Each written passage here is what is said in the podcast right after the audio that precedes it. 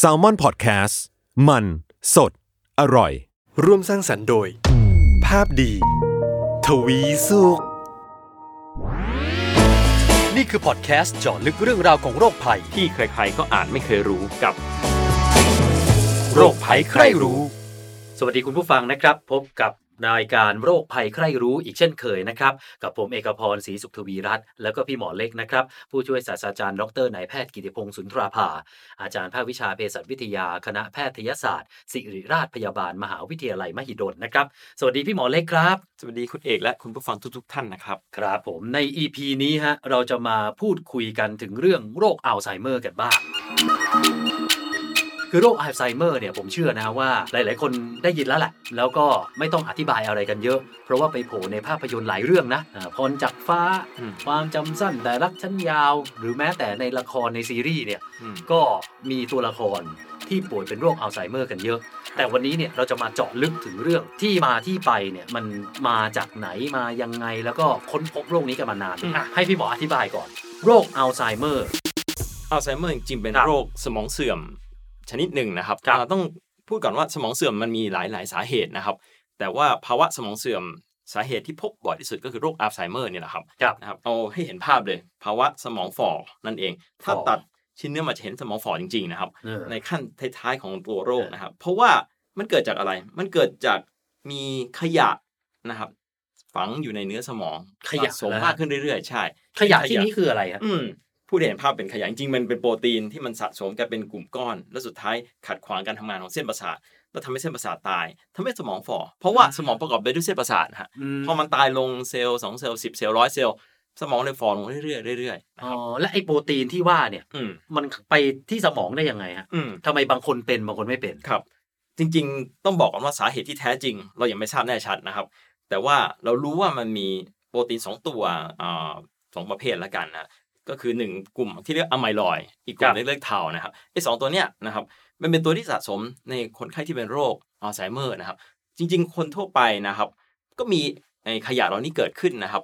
เอาง่ายๆ ทุก ๆ ครั้งที่คุณเอกคิดอะไรขึ้นมา ก็จะเกิดขยะก็เหมือนกับเวลาที่รถยนต์ขับ ก็จะมีไอเสียโผล่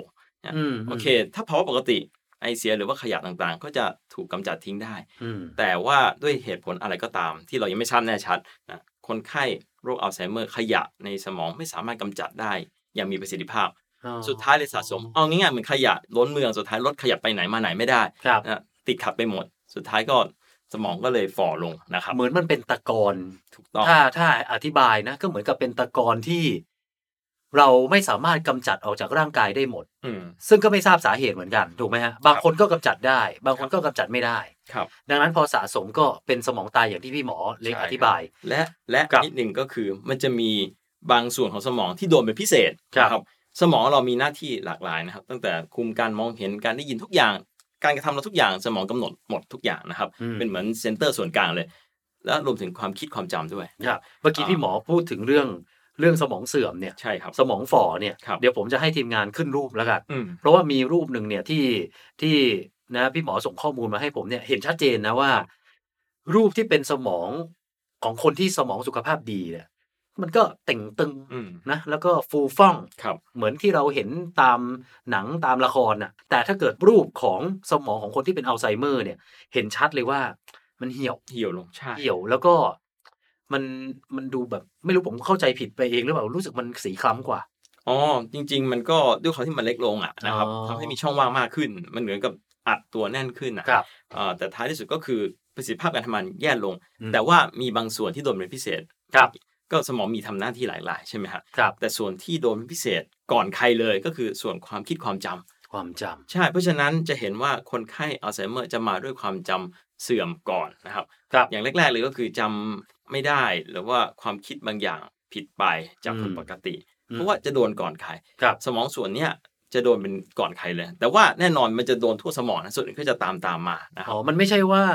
อันนี้โดนอย่างเดียว แต่แค่ว่าอันนี้เกิดก่อนเกิดเท่านั้นเอก่อนงส่วนใหญ่จะเกิดตรงนี้ก่อน เพราะว่าจะโดนก่อนใครเลยคือสมองส่วนนี้อืมแล้วก็ไม่ทราบสาเหตุนะทำไมเป็นอย่างนั้นครับแต่ว่านี่เลยเป็นที่มาว่าทำไมคนไข้อัลไซเมอร์ได้มีความหลงลืม ความจำเสื่อมมาก่อนเลยนะครับอืมครับ แล้ว เรื่องของที่มาเนี่ยอืมในโลกมนุษย์เราเนี่ย เท่าที่บันทึกไว้ เราพบโรคนี้ได้ยังไงแล้วนานหรือยังฮะโอ้นานมากอาจจะย้อนกลับไปสู่เคยมีบันทึกแม้แต่กระทั่งอียิปต์โบราณเป็นหลายพันปี หรือว่าเมืองจีนโบราณยุคสมัยครับราชวงศ์ชิงอะไรพวกนั้นนะครับอืมก็มีบันทึกเกี่ยวกับภาวะความจำเสื่อม แต่โอเคเขาอาจจะไม่บอกเป็นโรคนี้นะครับ แต่ว่า การบันทึกก็คือคนไข้มีอาการความจำเสื่อมหลงจำอะไรไม่ได้ แล้วก็พฤติกรรมเปลี่ยนไปแบบนี้เนี่ยในคนอายุเยอะๆแบบนี้ เลยเข้าใจว่าน่าจะเป็นโรคอัลไซเมอร์นี่แหละอืมเจอมาตั้งแต่สมัยไหนแล้วแต่ว่าอาจจะเจอน้อยเพราะอะไรไหมฮะเพราะว่าคนสมัยโบราณอายุไม่ยืนนะครับอืม เลยเลยคนไข้อาจจะน้อยหน่อยอ๋อออาจจะไม่มีบันทึกมากขนาดนั้น คือก่อนเราไม่มียาปฏิชีวนะ อาจจะเสียชีวิตด้วยโรคอื่นก่อน ตายก่อนที่จะแก่ ใช่ครับใช่ครับอ๋อเลยอาจจะไม่เจอเยอะไม่ไม่ใช่ว่าเพิ่งมาเจอเยอะสมัยนี้ครับเหตุผลหลักที่เจอน้อยสมัยก่อนเพราะว่าคนเราอายุยืนขึ้นในสมัยนี้อ๋อเพราะเดี๋ยวนี้เนี่ยวิทยาการการรักษาโรคเนอะใช่มนุษย์อายุยืนขึ้นอยู่แล้วครับก็เลยเป็นโรคนี้กันเยอะอืมแล้วทำไมเราถึงตั้งชื่อโรคนี้ว่าอัลไซเมอร์อืมในแพทย์ท่านนี้เนี่ยชื่อดรอัลไซเมอร์เนี่ยแหละเป็นคนที่อ่า ระบุตัวโรคนี้จากอาการเหล่านี้คือเอ่อต้องถ้าดูบันทึกที่ท่านเขียนนะจะเห็นว่าเป็นบันทึกที่ละเอียดมากนะครับครับมีคนไข้ผู้หญิงรายหนึ่งอายุ 50 กว่าปีนะครับ ก็มาพบในแพทย์ท่านนี้แหละในแพทย์อัลไซเมอร์นะครับอืมท่านก็บันทึกเลยตั้งแต่เข้าโรงพยาบาลมาว่าอาการมาเรื่อยๆหลงลืมแล้วก็พัฒนาการในช่วง 1 ปี 2 ปีให้หลับเป็นยังไงบ้างเขียนอย่างละเอียดอืมจนท้ายที่สุดจนคนไข้รายนี้เสียชีวิต ก็ ขออนุญาตจากญาติมาผ่าสมอง แล้วก็ส่องกล้องจุลทรรศน์แล้วดูว่าเกิดอะไรขึ้นในสมองอืมแล้วเห็นขยะที่เราพูดถึงมาแรกๆนี่แหละครับท่านเป็นคนเห็นขยะเหล่านี้เป็นคนแรกนะเมื่อร้อยปีที่แล้วนะครับอ๋อนะครับก็แปลว่าเป็นหมอที่นะ ติดตามโรคความจำเสื่อมใช่ ตั้งแต่แรกเริ่มใช่ครับสุดท้ายก็เลยยกเอาชื่อท่านใช่กลายเป็นชื่อโรคเพื่อเชิดชูใช่ถูกไหมฮะแต่ว่านะครับก่อนที่ดรอัลไซเมอร์จะจะมาวินิจฉัยโรคนี้นะครับ ในอดีตโบราณน่ะรู้ไหมเรารักษาหรือว่าจัดการกับคนไข้กลุ่มนี้ยังไงทราบไหมเอาเอาสมัยแบบยุคกลางของยุโรปแล้วกันเพราะว่ายุโรปจะมีบันทึกเยอะ ถ้าจำได้ ถ้ารู้ประวัติศาสตร์ยุคนั้นเป็นยุคล่าแม่มดนะครับฉะนั้นอะไรที่ผิดปกติไปจากคนทั่วไป เขาจะมองว่าเฮ้ยเป็นแม่มดหรือเปล่าอ๋อนั้นน่าสงสารมากว่าคนไข้ถูกเผาทั้งเป็น ด้วยเพราะว่าพฤติกรรมเปลี่ยนไปอ๋อเหมือนกับว่าไอ้นี่โดนผีสิงใช่ไอ้นี่โดนโดนพวกปีศาจเข้าสิงเพราะว่าอยู่ๆมันก็เปลี่ยนเป็นคนละคนพฤติกรรมใช่จากเดิมอ๋อเป็นคนแบบนี้เป็นอีก คนหนึ่งเมื่ออายุแบบมากขึ้นเรื่อยๆเขาจะเข้าใจว่าถูกผีสิง ถูกปีศาจสิงอะไรอย่างนั้น จนผ่านมาเรื่อยๆ เริ่มมีพัฒนาการในทางการแพทย์ จนกระทั่งดรอัลไซเมอร์เนี่ยแหละนะครับ สามารถวินิจฉัยแล้วก็ดูถึงเนื้อเยื่อเลยนะครับ อย่างละเอียดมากนะครับอืมจนได้เป็นตัวโรคในปัจจุบัน อาการรุนแรงอืมคือไอ้เรื่องลืมเล็ก ๆ น้อยๆเนี่ยผมว่าเราข้ามไปเลยแล้วกันอืมรุนแรงที่สุดที่ทำให้ผู้ป่วยโรคอัลไซเมอร์เนี่ย ลืมได้อืมหรือว่าพฤติกรรมที่อืมเปลี่ยนไปสุดๆ ได้ขนาดไหนเนี่ยอยากจะให้พี่หมออธิบายหน่อยอืมว่ามันไปได้ขนาดไหนเออตรงเนี้ยจะมีหลายๆคนสับสนว่าภาวะความจำเสื่อมจะแยกยังไงระหว่างความจำเสื่อมทั่วๆไปที่เออคนทั่วไปเป็นได้ครับ แล้วก็ความจำเสื่อมแบบอัลไซเมอร์ครับนะฮะมันแยกตรงนี้แหละครับ แยกตรงที่ว่าทำให้ชีวิตประจำวันเราเสียหรือเปล่านะครับอืมคือยกตัวอย่างง่ายๆถ้าคุณเอกออกจากบ้านลืมกุญแจรถเฮ้ยอยู่ที่ไหน อาจจะนึกย้อนกลับไปแล้วหาเจอ อย่างนั้นอะไม่ใช่ สิ่งผิดปกติ มันเกิดขึ้นกับทุกคนรวมถึงผมด้วย อันนี้อันนี้ลืมเกือบทุกวันตรงนี้ไม่หลายคนไม่ใช่ก็เป็นนะไม่ใช่อัลไซเมอร์นะแต่อ่าอัลไซเมอร์คือผิดปกติจนกระทั่งชีวิตประจำวันเสียนะฮะจำไม่ได้อย่างเช่นจำชื่อลูกตัวเองไม่ได้จำญาติพี่น้องไม่ได้จำเพื่อนสนิทไม่ได้ครับอย่างเงี้ยคนทั่วไปไม่มีทางเป็นอย่างนั้นได้อัลไซเมอร์จะมีจุดเริ่มต้นของมันไหมอย่างเช่น อย่างเช่นอืมเราลืมปัจจุบันก่อนลืมอดีตก่อนหรือว่าลืม short-term memory ก่อนอันเนี้ยอันนี้อืมผมไม่แน่ใจนะว่าครับมันจะมีจุดเริ่มต้นตรงไหนก่อนไหมที่เป็นสัญญาณก่อนอะไรอย่างเงี้ยคือจริง ๆ สัญญาณที่แน่ชัด แรก ๆ อาจจะแยกยากมาต้องบอกก่อนว่าตัวโรคไม่ใช่อยู่ๆเป็นปีสองปีแล้วเป็นโรคเลยนะแล้วไอ้ขยะที่ว่ามันสะสมเป็นสิบยี่สิบปีนะครับเพราะฉะนั้นปัจจุบันนี้ผมรู้คุณเอกก็อาจจะเริ่มมีขยะเหล่านี้สะสมแล้วก็ได้ไม่มีใครรู้อืมจนกระทั่งอายุห้าสิบหกสิบปีเจ็ดสิบปีอืมขยะสะสมจนกระทั่งค่อย ๆ มีอาการอืมนั้นอาการแรก ๆ จะน้อยมากจนกระทั่งไม่แตกต่างจากคนทั่วไปหรอกครับ อ่าถ้าถ้าสมมติผมโชคร้ายปัจจุบันผมอาจจะมีขยะสะสมอย่างเงี้ยอืมนะผมก็มีชีวิตเนี่ยคุยได้ปกตินะครับไม่มีอะไรผิดปกติ แต่ว่า 20 ปี 30 ปีให้หลังขยะมากขึ้น อาจจะความจำแย่ลงเรื่อยๆ มันจะความจำไม่ใช่แย่แค่นิดนิดๆหน่อยๆมันจะจำแย่ลงเรื่อยๆ มากขึ้นเรื่อยๆนะครับจากจำญาติเพื่อนสนิทไม่ได้จำญาติไม่ได้จำลูกตัวเองไม่ได้ หรือไม่ให้จำตัวเองไม่ได้ อืมอืมผมให้คุณเอกดูรูปรูปหนึ่งนะครับ เป็นรูปของศิลปินชื่อดังท่านหนึ่งนะครับครับอ่า ท่านเนี้ยอ่าวาดรูปหน้าตัวเองนะครับท่านมีชื่อว่าวิลเลียมอูเทมอร์เลนนะครับอ่าวาดรูปตัวเองตั้งแต่ก็คือสมัยยังปกติจนกระทั่งเป็นโรคนะปีทุกปี โอ้โห คืออันนี้ผมพยายามอธิบายก่อนนะ เดี๋ยวเราจะขึ้นภาพนี้ในเพจของเราด้วย ศิลปินท่านนี้เนี่ยเป็นศิลปินที่วาดรูปสวยมากนะ โดยรูปแรกที่เขาวาดเนี่ยก็คือน่าจะเป็นช่วงต้น หรือว่าตอนที่ยังไม่เป็นโรคอัลไซเมอร์เนี่ยโอ้โหวาดรูปสวยสุดๆ จริง ๆ นะ มีแสงและเงาวาดรูป ทุกอย่างเนี่ยคือเอาเป็นว่าวาดรูปขายได้อะแต่กลายเป็นว่าผ่านไปนะประมาณสักสามสิบปีเนี่ย รูปวาดของเขามันผิดเพี้ยนไปเรื่อยๆนะฮะอืมเริ่มเป็นอัลไซเมอร์ รู้สึกว่าฝีมือเขาเหมือนตกลงนะ วาดรูปยังสวยอยู่ แต่การลงสีเนี่ยเริ่มแปลกๆ แต่พอนะอาการเริ่มรุนแรงขึ้นในช่วงสักสี่ห้าปีสุดท้ายเนี่ย โอ้โห ตาเบี้ยวอืมนะหูกลาง หน้าไม่มีสุดท้ายเนี่ย การวาดรูปของเขา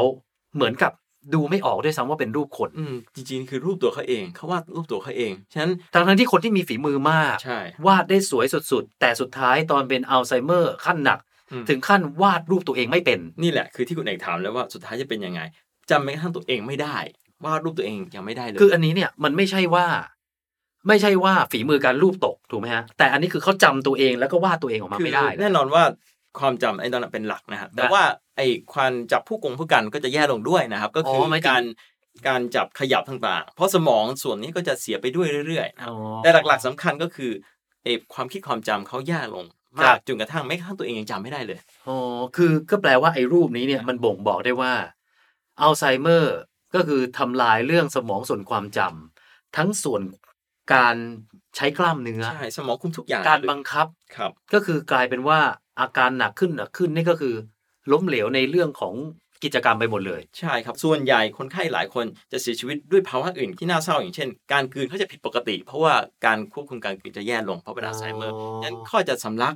แล้วก็เป็นปอดบวมและเสียชีวิต เพราะว่าอาหารเข้าปอดแล้วก็ติดเชื้อเสียชีวิตอืมนี่จะเยอะมากที่เสียชีวิตเพราะติดเชื้อเนี่ยแหละครับครับอย่าและอย่างที่พี่หมอบอกบอกว่าเสียชีวิตจากอัลไซเมอร์โดยตรงเนี่ยครับอันนี้นี่คือยังไงฮะจริงๆแล้วเนี่ยส่วนนี้จะเป็นส่วนที่ท้ายที่สุดเลยที่จะเสียนะครับส่วนที่คุมการหายใจ มันเป็นสัญชาตญาณมนุษย์เนอะอืมเพราะมนุษย์ร่างกายก็อยากจะอยู่ใช่รอดจริงๆดูดีๆนะสมองอะ พัฒนาตัวเนื้อเยื่อสมองดีมากคือส่วนที่สำคัญที่สุดจะอยู่ตรงกลางและส่วนที่แบบมีป้อมปราการสำคัญสุดคือส่วนการหายใจอืมนั้นส่วนนี้จะเสียยากที่สุดเลยครับเป็นท้ายที่สุดเลยที่จะเสียจริงแล้วการป้องกันการดูแล เราจะต้องทำยังไงฮะๆอืมเอาเอาเอาขอสองส่วนนะครับส่วนแรกเอาตัวเราเองก่อนอืมเราจะต้องทำไงกับอีกอย่างหนึ่งเนี่ย เรื่องดูแลคนป่วยเป็นโรคอัลไซเมออืร์มคือประเด็นเนี่ยเอ่อต้องบอกก่อนว่าไม่มีการป้องกันเลยนะครับ แต่ว่าอาจจะชะลอได้บ้างนะครับ เอ่อเขามีงานวิจัยกันนะครับครับ เช่น การเคี้ยวอาหารเป็นสิ่งสำคัญนะครับงั้นเคี้ยวอาหารใช่ ก็คือคนที่ฟันหลุดจนไม่มีไม่ไม่ไม่มีฟันอยู่ในปากเคี้ยวไม่ดี ความภาวะความจำเสื่อมจะเป็นเร็วขึ้นนะเขาเลยคิดว่าการเคี้ยวเป็นสิ่งสำคัญนะฮะเอ่อถ้าดูย้อนไปอาจจะเกี่ยวข้องกับการไหลเวียนเลือดเพราะว่าการเคี้ยวทำให้กระตุ้นทำให้เส้นเลือดอ๋อมันขยับเออใช่ตรงนั้นอืมส่วนหนึ่งนะภาวะอย่างเช่น ความผิดปกติอ่าเบาหวานความดันเลือดสูง อะไรก็ตามที่ทำให้เส้นเลือด ผิดปกติเบาหวานนะทำให้เส้นเลือดเสียอ่าความดันโลหิตสูงก็เช่นกัน อะไรก็ได้ขอให้เส้นเลือดไปเลี้ยงสมองได้ดีๆอะอืมอย่างที่เมื่อกี้บอกการเคี้ยวใช่ไหมครับทำให้เส้นเลือดดีขึ้น การขยับทั้งหลาย รวมถึงการป้องกันไม่ให้เป็นก็คือ ถ้าคนเป็นเบาหวานก็ต้องควบคุมน้ำตาลอย่าให้น้ำตาลสูงนะครับอืมเพราะน้ำตาลจะทำลายเส้นเลือดครับนะความดันสูง ตรงนี้แหละ เป็นสิ่งที่ทำให้ชะลอโรคได้นะครับนั้นในส่วนของการที่เราดูแลผู้ป่วย คือเกิดจากความเข้าใจก่อนนะครับ คือตัวญาติพี่น้อง อันนี้ถ้าเกิดมีผู้ป่วยอัลไซเมอร์ในบ้านนะใช่ต้องเข้าใจก่อนว่าตัวโรคเป็นยังไงนะครับ คือตัวโรคแน่นอนคนไข้จะแย่ลงเรื่อยๆ ความคิดความจำจะผิดปกติไป ถ้าเราไม่เข้าใจอะดูแลไม่ได้หรอกนะครับอย่างเช่น คนไข้อาจจะเอาอาหารเนี่ยไปวางไว้ในตู้เสื้อผ้าอย่างเงี้ยอืมนะครับอืมเราไปว่าเขาไม่ได้นะครับอืมเขาไม่เปลี่ยนหรอกเพราะเขาเข้าใจว่านี่คือตู้เย็นใช่ไหมครับอืมนั้นเราก็ต้องพยายามเปลี่ยนให้เข้าใจเขานะครับ การเข้าใจเป็นสิ่งสำคัญที่สุดของญาติที่จะดูแลนะครับแล้วข้อมูลเนี่ยที่บอกว่า เป็นอัลไซเมอร์แล้วไม่มีทางหายครับ มีแต่แย่ลงอันนี้จริงไหมฮะถูกต้องครับยาปัจจุบันมียานะครับ ยาที่ออกมามีมีไม่กี่ตัวหรอกในปัจจุบัน แต่ยาเหล่านั้นอะ แค่เป็นการทำให้อาการดีขึ้นชั่วขณะเอง แค่ไม่กี่ปี สุดท้ายตัวโรคเรายับยั้งมันไม่ได้นะฮะครับนะมันก็จะเป็นมากขึ้นครับอืมไม่ไม่ใช่ยารักษาแต่เป็นยาที่ทำให้อาการดีขึ้นชั่วขณะแค่นั้นเองมนี่คือประเด็นที่ผมอยากจะสื่อตั้งแต่ตอนต้นรายการนะว่า ถ้าเราเข้าใจและรู้แล้วว่าคนป่วยอัลไซเมอร์ไม่มีทางดีขึ้นอืมนะเขาจะแย่ลงครับเราจะปฏิบัติกับเขาอีกแบบหนึ่งนะใช่นะเพราะว่าไอสิ่งที่เขาทำผิดผิดเพี้ยนเพี้ยนที่เรามองว่ามันไม่ปกติเนี่ยเขาไม่รู้ด้วยซ้ำครับ ผมเชื่อนะว่าคนที่ไม่รู้เนี่ยเขาไม่ผิดนะอืมเพราะเขาเป็นโรคเนาะครับเออนะครับแล้วความเชื่อนี้ฮะอืมแม่ผมเนี่ย พูดกับผมตลอด แม่ผม ไปเล่นไพ่ครับ แล้วเขาบอกว่านี่ไง มันต้องบริหารสมองหน่อยอืมไม่งั้นแก่ไปเป็นอัลไซเมอร์หมดครับ จริงไหมฮะ ที่ว่าอืมคุณต้องทำกิจกรรมอะไรให้คิดอืมอ่าอย่างเช่นอ่าคำนวณหรือว่าอะไรก็แล้วแต่ ถูกต้องถูกต้องตรงเนี้ยสำสำคัญมากนะครับโอ้เพาะว่าจริงเหรอฮะอย่าลืมว่าสมองเวลาทุกครั้งที่เราคิดเนี่ย มันจะมีการเขาเขาเรียกอะไรสมองมันจะส่งผ่านกระแสประสาทอะมันเหมือนกับครับอ่าสายไฟฟ้านะครับ ถ้าเรายิ่งคิดมาก มีการคิดหลาย ๆ เรื่องนะครับ มันก็จะส่งกระแสประสาทไปหลาย ๆ ที่ครับมันเหมือนฝึกเซลล์สมองแหละนะครับอืมไม่ให้มันอยู่เฉยๆถ้าเราทำอะไรซ้ำๆๆๆ ทุกวันนะฮะสมองส่วนใหม่ ๆ ไม่ค่อยได้ทำงานก็คือ เราอย่างเช่น ถ้าเราทำกิจวัตรไม่ไม่แนะนำอย่างยิ่งให้ทำกิจวัตรที่ซ้ำเดิมซ้ำเดิมทุกวันทุกวันโดยเฉพาะผู้สูงอายุนะครับมต้องหากิจกรรมใหม่ๆนะให้คิดอ่าน เพื่อให้สมองหลาย ๆ ส่วนได้ ได้ทำอ๋องั้นมันก็จะก็เหมืชะอนลอได้บ้าง ก็เหมือนเรากายบริหารครับเนี่ยสมมติเล่นเวทกล้ามโอ้แขนโตปักเลย แต่ขารีบเชียวครับดังนั้นเนี่ยก็ควรจะออกกำลังกายให้มันครบทุกส่วนออกกำลังกายสมองเออประมาณแต่นี่ต้องออกกำลังกายสมองใช่ด้วย แต่ก็ต้องออกกำลังกายจริง ๆ ด้วยนะครับ คือการออกกำลังกายแบบครับแอโรบิกเนี่ยแหละก็จะช่วยเรื่องการไหลเวียนการทุกอย่างนะครับ เพราะฉะนั้นอืมภาวะพื้นฐานสุขศึกษาต้องทำให้ครบทานอาหารครบห้าหมู่นอนนอนให้เพียงพอนะฮะแล้วก็ออกกำลังกายสม่ำเสมอนะครับ ก็นะ อันนี้ก็คือจริง ๆ มันคืออุดมคติแหละอืมนะที่เราก็ควรจะต้องทำอะนะฮะครับแต่สุดท้ายแล้วเนี่ยก็ไม่รู้เหมือนกันใครจะเป็นเราก็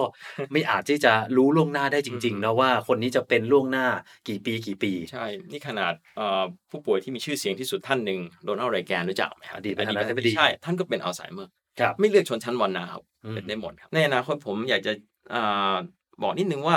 งานวิจัยยาใหม่ครับๆอ๋อ จริงๆมีทั้งข่าวดีและข่าวไม่ดีนะครับเอ่อข่าวดีก็คือมีโอเคมหาลัยทั่วโลกหลายที่กำลังพัฒนาวิจัยยาใหม่ๆอืมนะครับเพื่อถ้าย้อนกลับไปจำได้ ผมบอกมีขยะใช่ไหมฮะเออก็จะหายาที่กำจัดขยะเหล่าเนี้ยหรือต้านขยะเหล่าเนี้ยแต่ว่ามันล้างฮาร์ดดิสก์เอออะไรกินเหรอฮะแต่ไม่สำเร็จสักทีนะครับเออล่าสุดเมื่อสองปีที่แล้วก็มีบริษัทยาใหญ่ยักษ์ใหญ่รายหนึ่งประกาศว่าต้องยกเลิก phase สามก็คือการวิจัยในคน phase สามคือ phase สุดท้ายแล้วนะฮะก่อนจะนำมาในมสู่นุษยาย์ใช่ ต้องยกเลิกเพราะว่ามันไม่ได้ผล เป็นยาที่เป็นความหวังของมนุษย์ระยาตัวนั้นน่ะนะครับอืมเออตัวเนี้ยก็ถูกยกเลิกไปเพราะไม่ได้ผลนะฮะครับเออถ้าบอกดูดีๆ คือมีประมาณ 200 กว่าสิทธิบัตรแล้วที่ต้องถูกยกเลิกไปเพราะว่ามันไม่ได้ผลด้วยผลสุดท้ายในช่วงใช่ไหม10 ปีนี้มาเนี้ยนะครับมันเป็นยาที่ยากมากต้องบอกได้เลยครับอืมงั้นอนาคตเนี่ยอาจจะ 10 20 ปีนี้อาจจะยังไม่มียาใหม่แน่นอนนะครับครับ แต่ว่าก็ 20 30 ปีนี้ไม่แน่นะครับอืมก็จะมีวิธีใหม่เช่น ใช้สเต็มเซลล์ได้ผลหรือเปล่านั่นก็กำลังวิจัยวิจัยอยู่สเต็มเซลล์คือใช้เซลล์ปลูกถ่ายให้มันพัฒนาเซลล์สมองใหม่ แต่มันไม่ได้ง่ายอย่างที่พูดอะนะครับครับนั้นมันก็เลยใช้เวลาเหมือนกันอืมไม่ว่าจะยาหรือวิธีอย่างสเต็มเซลล์เนี่ยต่างก็ใช้เวลาหมด ก็คือถ้าพูดโดยสรุปนะตอนนี้ยังไม่มีทางรักษาครับทำได้แค่ประคองครับแล้วทำให้ดีขึ้นก็ไม่ได้ด้วยนะครับมีแค่ทำให้เสมอตัว กับให้มันชะลอให้มันเลวร้ายได้ช้าที่สุดครับเท่าที่จะทำได้ใช่ครับนะฮะ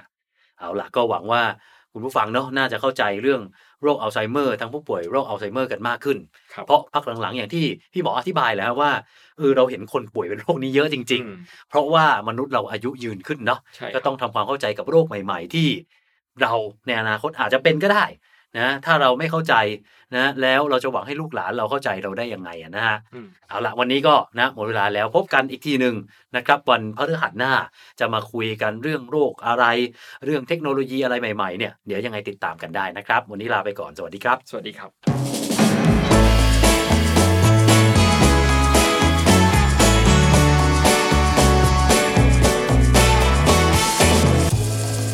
โรคภัยใครรู้